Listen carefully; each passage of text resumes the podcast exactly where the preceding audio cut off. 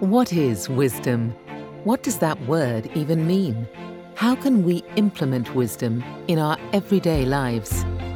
Psychiatrist and executive coach Dr. Sunil invites you to join him on a transformational and sacred quest to experience meaning, purpose, and fun in both your life and work. These podcasts will not only empower you to wisely navigate through a confusing world, but to grow in body, mind, and spirit, which will ultimately have us dancing with wisdom. Hello, and welcome to the Dancing with Wisdom podcast with me, Sunil Raheja, and Elliot Frisby. Great to be back. It is great to be back, isn't it, Elliot? I mean, uh, the time is rushing by. It's been what I don't know. It's been several months since we launched the book Dancing with Wisdom, and been getting into our conversations in um, series two about all the different facets of wisdom. And you know, Elliot, I'm really amazed by just what a rich and deep concept this whole area of wisdom is. I knew it was before I started writing the book and as I wrote the book and as the book has come out.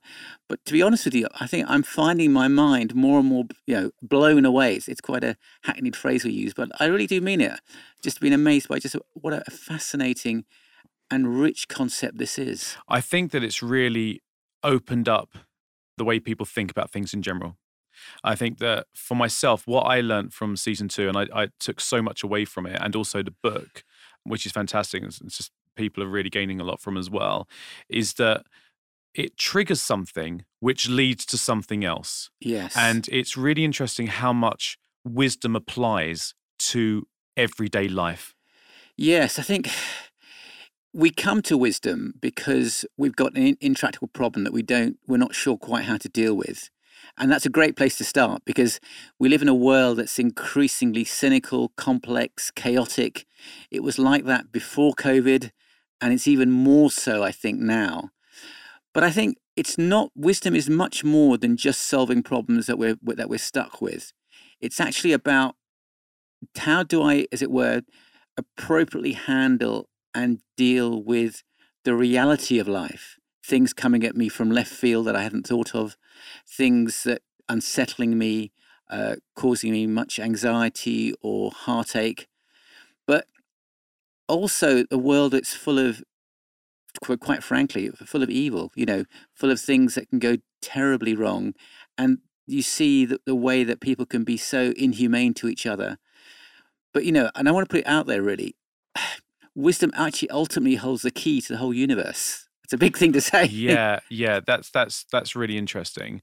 The thing is you say about the evil and i agree with you but also I think two things really. One, that we need to hold on to how much good there is. Yes. Because light conquers darkness. Yeah, that's right. And for me, I think that, and I was talking about the press a lot recently, and I'm saying that there needs to be wisdom within that area. You know, what people are seeing the bulk of. That there's so much negativity out there, particularly through the popular media that we see. So should uh, we be more wise to be saying, well, well let's th- put the focus, let's forget what sells. Yes. You know, and maybe good will sell. I mean, I think this is one of the, the tragedies. Really, is that we have so much available to us in the form of technology, in form of interconnectedness, in the way that we can use our devices, you know, our phones. Yeah, uh, I mean, I've got my phone here, yeah. timing. Right. So it's literally sticking, sort of, it looks like it's sort of sticking out my bum here, yeah. and it's just I've got I've got a timer going on. I'm using a device, Absolutely. and I've got an iPad on my yes. lap right now. But you know, the phrase that that comes to me is that we're, as it were, educated beyond the level of our obedience. By which I mean that we have the technology we have is amplifying who we already are. We can do amazing things with technology, but have we got the maturity? Have we got the depth of understanding to use the resources we have for good or to just carry on doing more and more the same things that we've done before because it technology amplifies who you already are well absolutely and we did a whole podcast on, on that didn't we um, and if you haven't uh, listened to it yet that's in season two so go and have yeah. a listen but you're saying about wisdom you know everyone needing wisdom you know the key to the universe but i'll be honest with you and say that i think i'm a little bit more wise than when we first started right. you know season two uh, so yeah. thank you but I also think things have become a little bit more complex as well in because I'm thinking more. Yes. I'm I'm seeing more, which is great. Yes. Um so in many ways I feel a little bit more perhaps cluttered, not with everyday life, but with the whole thing that I'm searching and developing, but I feel more at peace doing it. Yes. That's great to hear, Elliot, because I think one of the things about wisdom, and this is the whole issue around the key to the universe thing, is that, as I, as I was saying earlier, we live in a world that's very cynical, very confusing, very chaotic. And I think understanding wisdom and understanding the person behind wisdom makes you begin to realize that behind all the confusion and cynicism, there is the availability of knowing that there is order, that behind all the mess, there is someone who has got it ordered and sorted out. And if anything, that leads to a sense of wonder, a sense of awe, a sense of reverence. Because you know we live in a world that, that poo-poos that, a world that's very cynical. That, in a sense, how do you find a cynic? A cynic is always someone who's always looking behind the ulterior motive, what they're trying to get out of me, what they're trying to get from me. They might stab me in the back some way. No, they're saying that actually there is behind the universe, there is, with all the complexity, with all the mess, with all the nastiness out there, there is, taking an old hymn writer, behind a frowning providence, there is a smiling face. There is someone who actually does love and care for you, who is actually there for you. Absolutely, and and I think as we when we prayed before we started uh, this podcast, yeah. and I'll just say what I something I, I mentioned, which I truly believe is that no matter what walk of life you're on, even if you're in um, there's there's a guy Michael Emmett. Uh, he's great, and he says um, uh, yes. uh, Jesus loves the gutter. That's what he right. goes, yeah. like, Jesus loves the gutter. He's a great guy, lovely guy, yeah. and it's so fabulous when when you hear it like that. And what I was thinking is that everybody has a flame, even if you don't know it's there. There is yes. a there is a bit of light within you, and all it takes is searching with that bit of wisdom yes. to put a bit of fuel on it. Yes. And you can get that one step closer to God. Yes, exactly. Or building on that, I think, Elliot, is, is that it's easy to curse the darkness. It's easy to say how bad uh, times are, how terrible it is. But it actually takes more courage to light a candle. And that candle and that light can, as it were, extinguish the darkness. And, you know, Jesus says that he is the light of the world. But it's that little light that can make the world a difference, literally. Yeah. And I always think that light, if you look at light and darkness, mm. you know, you could have a hundred bits of darkness, but yeah. one bit of light will extinguish it's, that. Will distinguish it. Yeah, yeah, yeah, that's the word. Yeah. yeah. But uh, so let's um uh, so I love our conversation. Straight away, we're jumping into this conversation, which is fantastic. But okay, so you wrote the book Dancing with Wisdom. Yes. Okay, we talked about that a lot in season two. We went through the book and we we talked about it, and I found it really interesting. But one thing you made quite clear is that you are on that journey yes. with everybody else searching for wisdom. Absolutely. And as you just mentioned, wisdom is the key to the universe, yes. as, as you phrase it. So since the end of season two, yes, to the start of season three, to where you are now, what have you been learning about wisdom? I think, yeah, for me, the biggest thing I've been learning is the fact that wisdom calls me to live with reverence and awe and wonder. I think that's that's the big word, if you like, that has really gripped me. Is wisdom is about living in wonder with a life that I've been given, as well as seeing the wonder of everything around me, which is so different to our cynical world. I'm going to jump in here. Yeah. All right. Because one thing that I've come to realize recently, mm. especially like producing all the different audiobooks we're, we're doing, yes. is that a lot of people use words yes. like wonder and, and just and just words which could be taken in many different ways. Yes. And I think that people who would be listening to this podcast and perhaps want to be going on that journey yes. and not used to using words like that, in simplest terms, yes. what does that mean? To just to just to yeah. say say speaking to myself, I'm just tuning in here. Yes. I'm thinking, wonder, okay, so I know what you mean by that. But what does that actually mean in simplistic terms? In simplistic terms, the phrase, uh, if you like, two words to describe wonder would be bewildered curiosity. That you look at the world with this curiosity, with this inquisitiveness, with this childlike inquisitiveness, but you're also aware that there is so much that you don't know, so much that you don't understand. And like you said, you know, I wrote a book on wisdom, Dancing with Wisdom, but I wouldn't want you to think that somehow or other I'm the guru with all the answers. Very much, I'm on this journey, this quest with you, Elliot, with the readers, to begin to make sense of this amazing world, this amazing life that we've been given, and to say, actually, um, there is truth and substance and meaning that we're only just beginning to get to grips with. And it's more wonderful and more marvelous than anything you can imagine. Mm. And I mm. think it's really important in this day and age to really emphasize that because at this time in history as well, there are assumptions within the culture around us, particularly in the Western secular mindset, that I think really eats away at that and is doing damage, you know, very severe damage to that sense of wonder, to that sense of bewildered curiosity. I mean, it's things, for example, you know, if you think, if you if you go back, we are the only age in history that, for example, says that there is no God. That says because there is no God, that means that there is no moral absolutes. Because there are no moral absolutes, your identity is whatever you want it to be. So, however you feel about yourself, and again, we, we could go down lots of angles around you know issues to do with gender, with work roles, with equality, all these kind of things. There is no right or wrong. It's whatever you decide, you choose. These kind of things, and then that goes on to the fact is that is that there is no, in a sense, there is no sense of right or wrong, and ultimately that when I die, I just stop existing. I think those are cancerous truths. Well, not sorry, cancerous beliefs. I shouldn't say truths. Cancerous beliefs that, in a sense, are literally destroying people. It's interesting that you say that because I was thinking about this recently about how we are a very young planet. Yeah. We are, as a human race, we are very young.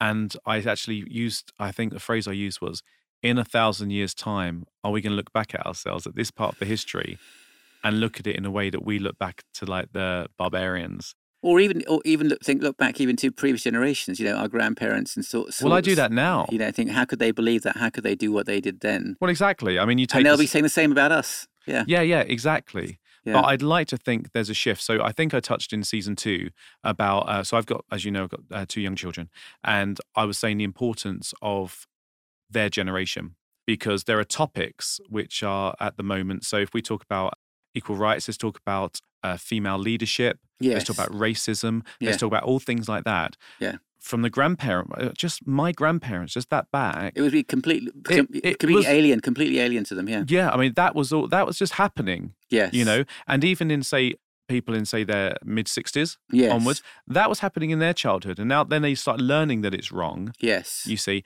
my generation so i'm 41 yeah. in my generation i heard bits of it at yes. the big in my young age but i knew it was wrong yeah but my children's generation onwards yes are moving forward, hopefully, without that in their life. So they only know it to be equal, fair. Yes, and I know that depends on where you are and no, no. I, I, I, think yeah, because my parents. Forward, yeah, no, I am just thinking in terms of my own background. Like my parents, I came with my parents from India in 1968, and it was quite common. If you know, if you wanted to rent a place in London, which is where they went, mm. uh, you know, for the sign to say, you know, was it no blacks, no Irish, and no dogs. Oh. Kind of. Now, obviously, and, and, and we look at that, but but there are things happening today which we are doing the same thing. Yeah. The equivalent, which which in 20, 30 years' time, we would say, how on earth could they could they say or write things like that? Mm. Yeah. So you're saying about um, you touched on about when people are saying when you die, you die. That's it. Yes. So let's let's move Unpack, on to, yeah. that afterlife. Yes. Well, I think obviously I'm coming from a biblical Christian worldview and that, that's what very much which I've I've come to the conclusion about. And our listeners can come from a whole variety of views. I think what we would agree on is that this life matters. The decisions that you make have, in a mysterious and wonderful way, a connection with whatever comes after we die. I think if we were to, to subscribe to the view that actually you just live and then that's it, full stop, the end, nothing else, it makes a travesty of this whole life. But nobody see in, in with a secular mindset wants to really go down that road because it's it's too unnerving. It's it's too unsettling to say that my life has no meaning or purpose. Do you think that people deep down, even if they don't believe there's something after death, they want to believe, but we're in such a world of we need proof. We need something physical. Because that's the thing, is like wisdom isn't physical. No. It's something you carry. But do you think that there is a barrier of we need to get past the physical tangible, something something sorry, something we hold in our hands. Yeah, I mean, so yeah, th- this is where it gets tricky because it, this isn't just about an intellectual argument. You know, like doing say a maths equation, a plus b equals c kind of thing, because this is actually very much more about body, mind, and spirit. It encompasses mystery as well. If you want to take the logical conclusion of there is no God, which, as, as, I, as I keep trying to emphasize, which is the default mindset of our secular world, it actually doesn't make sense. And the best way to not deal with the question is to avoid it. And I very much want to say that actually goes against everything we're created to be.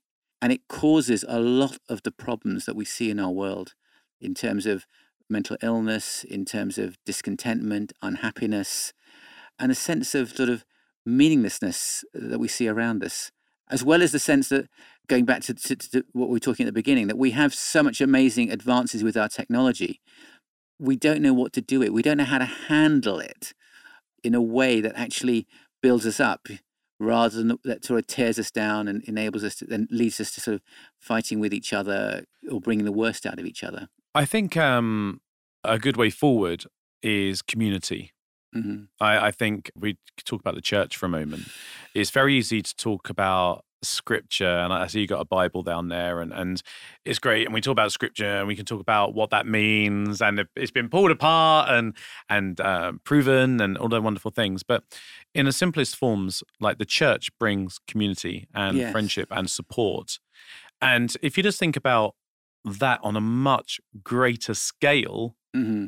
you know, I, I probably wouldn't want to like go and hurt that person down the road. And so, what do people? And as I know it's a massive question, you're saying wisdom is key to the universe.